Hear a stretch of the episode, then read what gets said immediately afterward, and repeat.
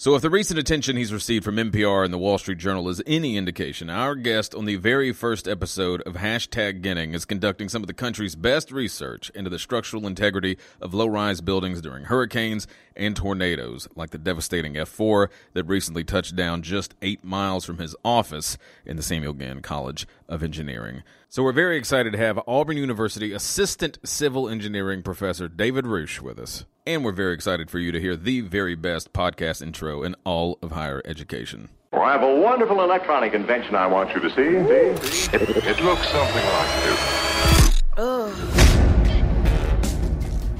1.21 gigawatts. What the hell is a gigawatt? You're listening to the Hashtag Getting podcast, brought to you by Auburn University's Samuel Ginn College of Engineering. Yes, we are here for the first episode of Hashtag Getting podcast. Very excited to have David Roueche, assistant professor with the college civil civil engineering, correct? Civil, yes. Civil and structural Structural. structural thing. I'm Jeremy Henderson. I'm a communication specialist in the uh, College of Engineering's Communications and Marketing Department, joined by my co-host Austin Phillips, the assistant director of the Communications and Marketing Department.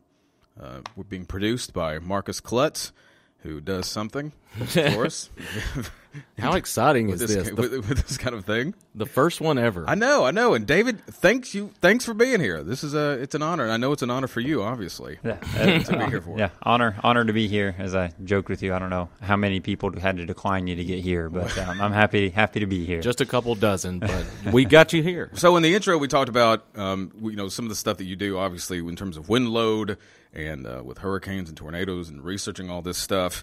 Uh, what exactly got you interested uh, in this in this specific aspect of civil and, and structural uh, engineering? Did you just was it you had to throw a dart at something? Is there some great origin lost, story? lost a bet I somewhere. mean, yeah. I mean, what, what? So, what was it? Was it something? Is there a personal story? Or just, I don't know. What It's makes you interested? So the it's a, it's a combination of factors. Um, one, it started with growing up in Jacksonville, Florida. Yeah, every year you you paid attention to hurricane season. You knew you know you were tracking things as they were coming across the water or across the Atlantic or forming in the the Caribbean, and so you're it was always there. You're always aware of it. Um, and then part of my early childhood as well is actually I grew up in a mobile, you know, or manufactured home, and so I, you know, definitely remember those times. We're following a hurricane as it's coming and strengthening, and we're trying to decide, okay, where are we going to go? You know, because we're not staying here. So are we going to go to the grandparents' house? Are we going to go to a local church? Are we, you know, where are we going to shelter? Um, so that was a big part of it, and just being aware of weather impacts on buildings, um, seeing some of the effects. I mean, I've always loved storms. I mean, we, you know, being kids, we didn't know any better, so we were excited when something like that was coming through because we didn't have school, and we'd go outside and you know just and play, and um, so that was always it. Just kind of was there and, and was just a part of my life growing up, but then it kind of moved into engineering because I started doing contracting work with a, a general contractor and working on you know remodeling buildings and and some some basic construction. So that introduced me to that, and then um, as I kind of got into school and started doing just general engineering.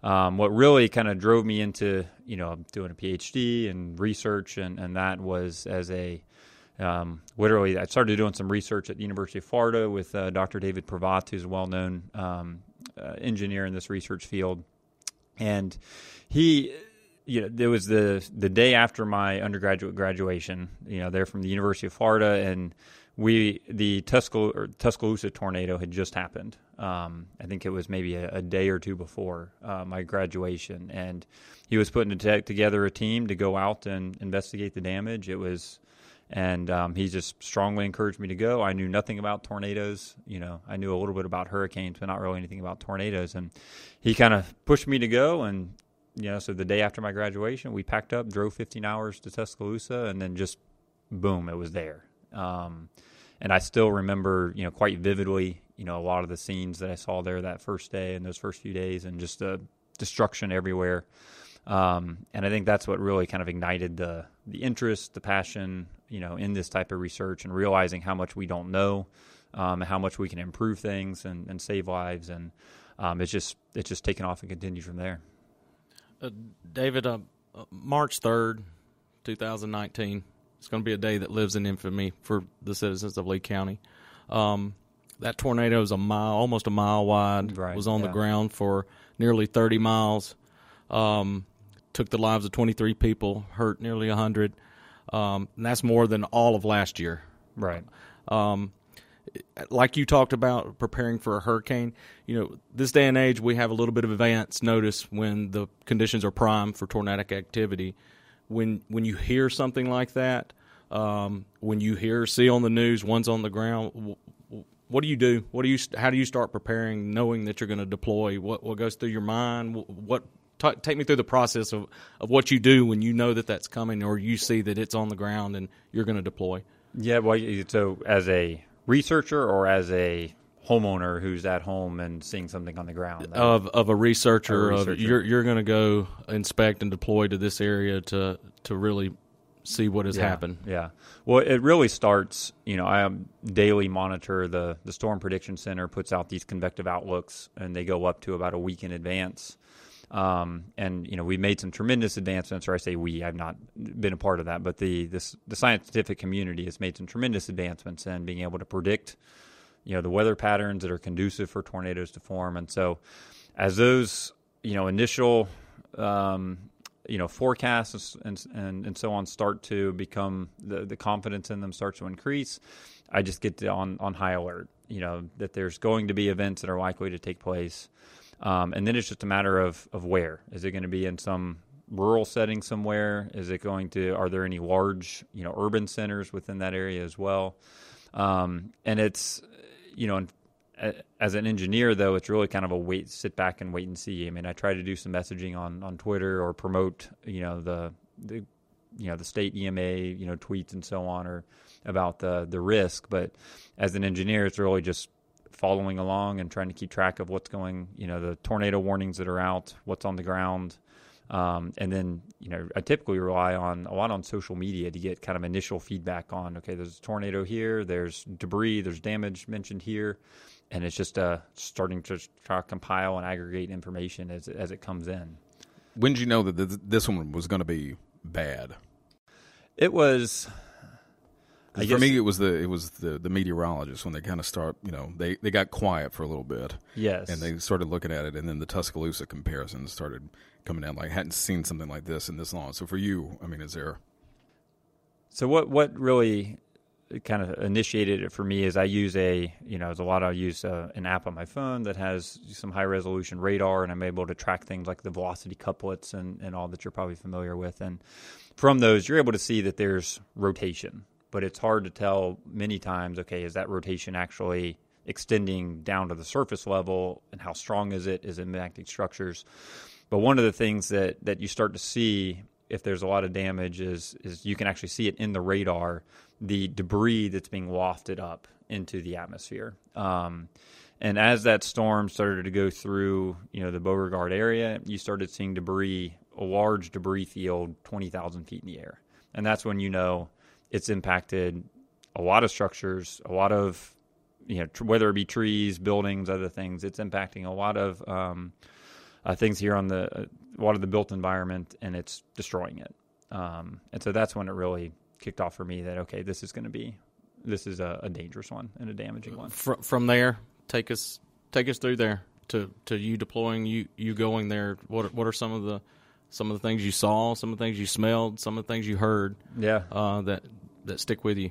Yeah, well, it was, it was, you know, th- as a day like that, as it kind of unwinds, this is a really unique situation because one, one, we actually had some some friends of ours that were at the house that were planning on driving right down 280 as this storm was coming through. Um, they were dropping some stuff off at our house and they were about to take off. And so, you know, as I'm tracking this, you know, we're like, okay, now it's not a good time to leave, you know, especially heading down 280, you know, and seeing where the path of that was. So we kind of, you know, and it was close enough to where I lived that we, you know, just kind of stayed there for a little while. And then I was, you know, once I was clear that tornado had passed, I was, you know, starting to kind of least just get into my personal vehicle, go out do kind of a scouting assessment. And, um, and then next thing you know, there's another tornado coming right behind it. And so, you know, I had to just sit back for a little bit while, for a little while longer. Um, and then once that one ultimately passed through, um, I did go out for um, a little bit. So it was myself, um, Dr. Robbie Barnes as well was out and did an initial assessment, and then Dr. Justin Marshall. Um, all of us in, in civil engineering had been out, you know, at different parts of the path. But the initial initially, I wasn't able to make it over into kind of the heaviest where so many of the fatalities occurred. I was more um, west of there, and so I did see some heavy damage. Um, you know, you see, you just start seeing the trunks of trees snapped, um, start seeing debris from who knows where, you know, wafted up into the trees. And um, that was about the extent. I could tell that it was serious, but by that time it was starting to get dark and then they had already started to close off areas that you know they had known fatalities and so i didn't really get access into the heaviest damage until a few days later Well, I know. So NPR, I know, recently Yeah. reached out to you, and I think because of kind of like some of the the tweets you were sending out, the threads about the assessment and stuff that was going on, and uh, and y'all talked. Uh, I guess it was maybe a week or so ago, or a few days ago, uh, for a few minutes, just about the things that can be done specific to mobile homes, trailers. The you know obviously because that was uh, I guess predominantly. Am I, am I right in thinking that was pre- most of the damage? majority yeah, majority of the damage. majority of the, and and that was in part because of you know the main mobile manufactured homes are more more vulnerable particularly in these in these rural areas but a big part of it is just that's that's the the majority of the housing in this That area right, is was there. manufactured homes So what Um, can what what can be done to because you, you're thinking a tornado was 170 Mm-hmm. yeah miles an hour coming down. It's kind of like well, we can only do so much. One would think. Uh, I mean, especially with a, a mobile home or something. But I mean, are there ways to what what can be done to at least reduce some of the damage, some of the fatalities, the tr- the tragedy? Yeah, yeah.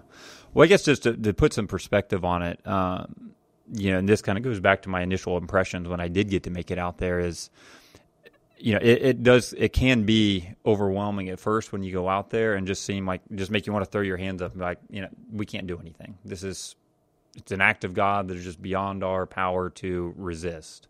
You know, when you're seeing as- you know, looking at before images of this double wide trailer, and then the entire thing is wrapped around a tree. Um, or seeing an area where there used to be a, a site built home, so one that was you know not a mobile or manufactured home, one that was built on site, and it's just gone. And you know, then that the tendency is to say it's it's hopeless. What can we you can't do? really- we can't do anything about it. But as you, you know, when you start applying kind of the engineering principles to it and start forensically looking at it, it, it comes down to understanding what the goal is. Okay. And the, the goal is not, in a tornado like this with 170 miles an hour, the goal is not to prevent any damage from occurring. It's just, that's not practical. It's not going to happen. Um, especially in, in areas that need, you know, affordable housing. Um, but what I do see that we can do is anchoring structures to the ground better than what we're doing right now or what a lot of these existing buildings are. I think where the, a lot of these fatalities and the injuries come from, and this comes from speaking from both, you know, investigating actually where the fatalities occurred as well as talking with numerous survivors. Um, it a lot of those fatalities and injuries came when the entire home gets lofted, when it's actually flying through the air. That's when that's when when things start to go bad very quickly. Um, and so having that in mind as far as okay, what can we do to keep the structure on the ground? Um, there's a couple of things that, that really that really stood out, and one was that as we were looking through and looking at both the debris and then also looking at adjacent structures that maybe were far enough outside of the path that they weren't completely destroyed. I mean, the anchorage is lacking for for lack of a better word. I mean, it is. It's in most cases uh, the um, there may be no anchorage at all. The these homes are literally just sitting on blocks. You know, I mean, we like to say in terms of a, a wind load path for, for wind engineering, think about you've got a building, you want to be able to flip that building upside down and have it still stay together. Um, and these, you would flip it upside down, and it would just immediately fall apart because there's no attachment to, there is really no foundation. It's just sitting on unreinforced masonry blocks. Is that a code violation? I mean, what, what's going on? It's so it's it's a it's a mixture. So some of it is for the site built homes. I mean, most of the site built homes that had fatalities or injuries. Um, I think the newest one we saw was a 1978 or 1968 home. Um, so that's built before you know really the building codes were in place and enforced and so on. Um, for the for some of the modern, you know, just to give kind of a counterpoint, you know, there were several. Uh, there's a couple of you know post 2000 homes that were directly in the path, some just across the street, you know, an upwind of the path of the the some manufactured homes completely destroyed, had fatalities, and was the roof gone of the site built home? Yes, but the walls were most of the walls were still standing. It was still attached to the ground. If somebody was sheltering in it, they would have been okay. Um, you know that that happened as well in a there was an older structure, site built home around where again multiple fatalities occurred around it, and yet people were able to survive in that home not because it didn't have any damage, but because even with the damage, it was able to stay attached to the foundation uh, for the most part and have you know some walls up to be able to protect occupants. Um, so to you know, you can clearly see a kind of a difference in the in the site built homes. For the the manufactured homes, we still have a lot of questions about that because there were codes put in place. Um, 1976, the HUD, Housing and Urban Development, you know, released these regulations for manufactured homes that required anchorage, and yet, you know, in Alabama enforced it in 1994 and did some additional things with it, and yet we're still seeing so many of these manufactured homes in these rural areas that have no anchors, um, anchors improperly installed, um, or there were a few that they were installed more or less correctly, and yet, and then you had rust and corrosion so much in the strap that you could just break it apart with your fingers. Um, so it's it's really a, a combination of issues here um, that we've got to find some solutions for for being able to keep these structures not again not tornado proof, but keep them on the ground. Well, I, I, know I saw uh, James Spann, meteorologist out of Birmingham. I had tweeted out a picture of limbs. You know, it was about five or six limbs, shrapnel that were just pierced through the side of one of these mobile homes too. Yeah. So, uh, yeah, and that's that's the other issue with it is that, you know, and I I understand they're affordable housing. I grew up in one, uh, you know, and that it met a need for our family, and they meet a need for a lot of families. But we've got to figure out how we can. You know, there are people that unfortunately don't have a shelter they can get to and with the lead time that they have that for whatever reason they end up having to shelter in these and we've got to figure out how to reduce the odds of fatality you know increase the the survivability of these of these homes and when you look at them you know many times yes the the wall you were just talking about the debris i mean the walls are you have very very thin material and it's just so easy for debris to just punch right through it um, and it's yeah it's it's a combination of factors there um, the college recently announced that um, we're building a $22 million advanced structural testing laboratory. Um, how is this facility, this state of the art facility, how is that going to to help the work that you're doing? What what kind of research are we going to be able to do in this facility? What kind of capabilities are we going to have that's going to be able to help you, help citizens like the ones in Lee County um, to have better structures that can help prevent injuries uh, or even death during yeah. storms like these. No, I'm super excited about the um, the new lab coming, and um, and it's going to really ad- enhance our, our ability to to address some of these issues. For example, this is one I was just thinking of while I was out um, in the field looking at these. As far as I know, there's not really any other labs that will have the capability of having that or that has the the geotechnical chamber within the the strong floor within the um, the reach of the actuators and the pressure loading actuators that I will be developing. So we talked about anchorage.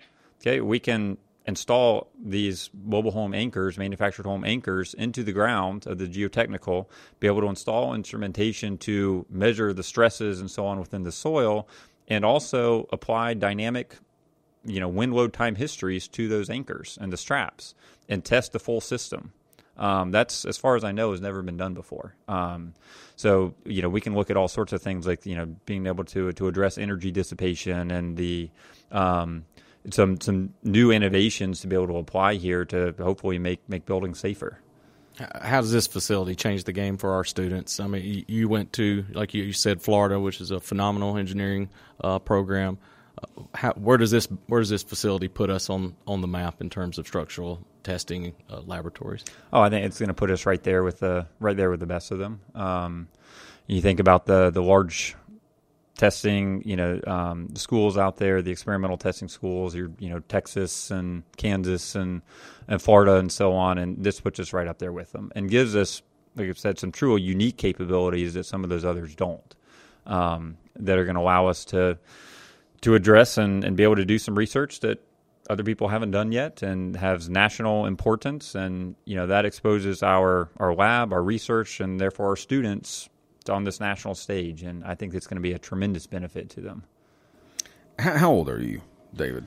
31 31. So when the movie Twister came out, you were. let's see, what is that? How old were you? Do you remember? Did you did you see it in the theater? i uh, no Have you ever seen did it? not see it in the theater i've seen i've seen most of it I've not actually, and and the weather community would just be all over me for That's this. what but I I have never actually sat down and watched the entire thing. Really? You are missing a classic.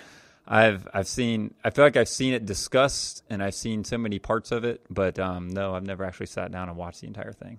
I'm I'm shocked. you you would think that one. I was wondering what folks in the field thought about. I mean, is this kind of like some cult classic? in in- the, oh yes, it is a it is a especially more so I would say in the meteorological community, Right, right, the weather community. It is. I mean they on Twitter, you know, since I use so much that to interact with so many of the meteorologists, and they'll have a, you know, somebody will just they'll let everybody know, hey, Twister is on TV, and they'll have like a Twister watch party over over Twitter. You know, it's um, it's it's quite quite fascinating. So I guess you know if I'm I guess I got to turn in my tornado research card since I've never I think Jeremy was hoping that that was the inspiration that that put you on the path that, really you what were on. Yeah, yeah.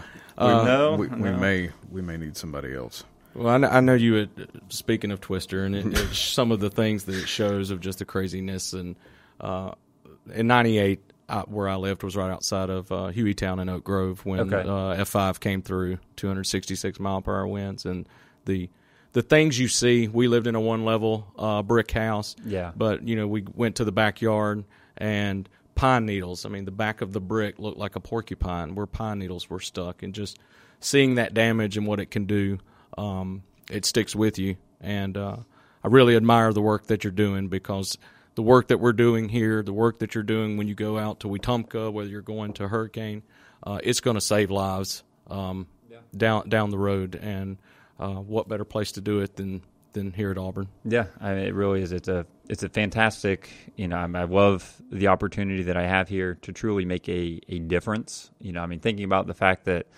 the research that we're doing could literally keep a family together one day. I mean, that's it doesn't get any better than that. Um, and so, having the opportunity to do it here again, Auburn is is perfectly placed. You know, in this sort of research to be able to be you know directly involved in hurricanes you know that are happening right here in the Gulf that impact our state, as well as right here in kind of Dixie Tornado Alley.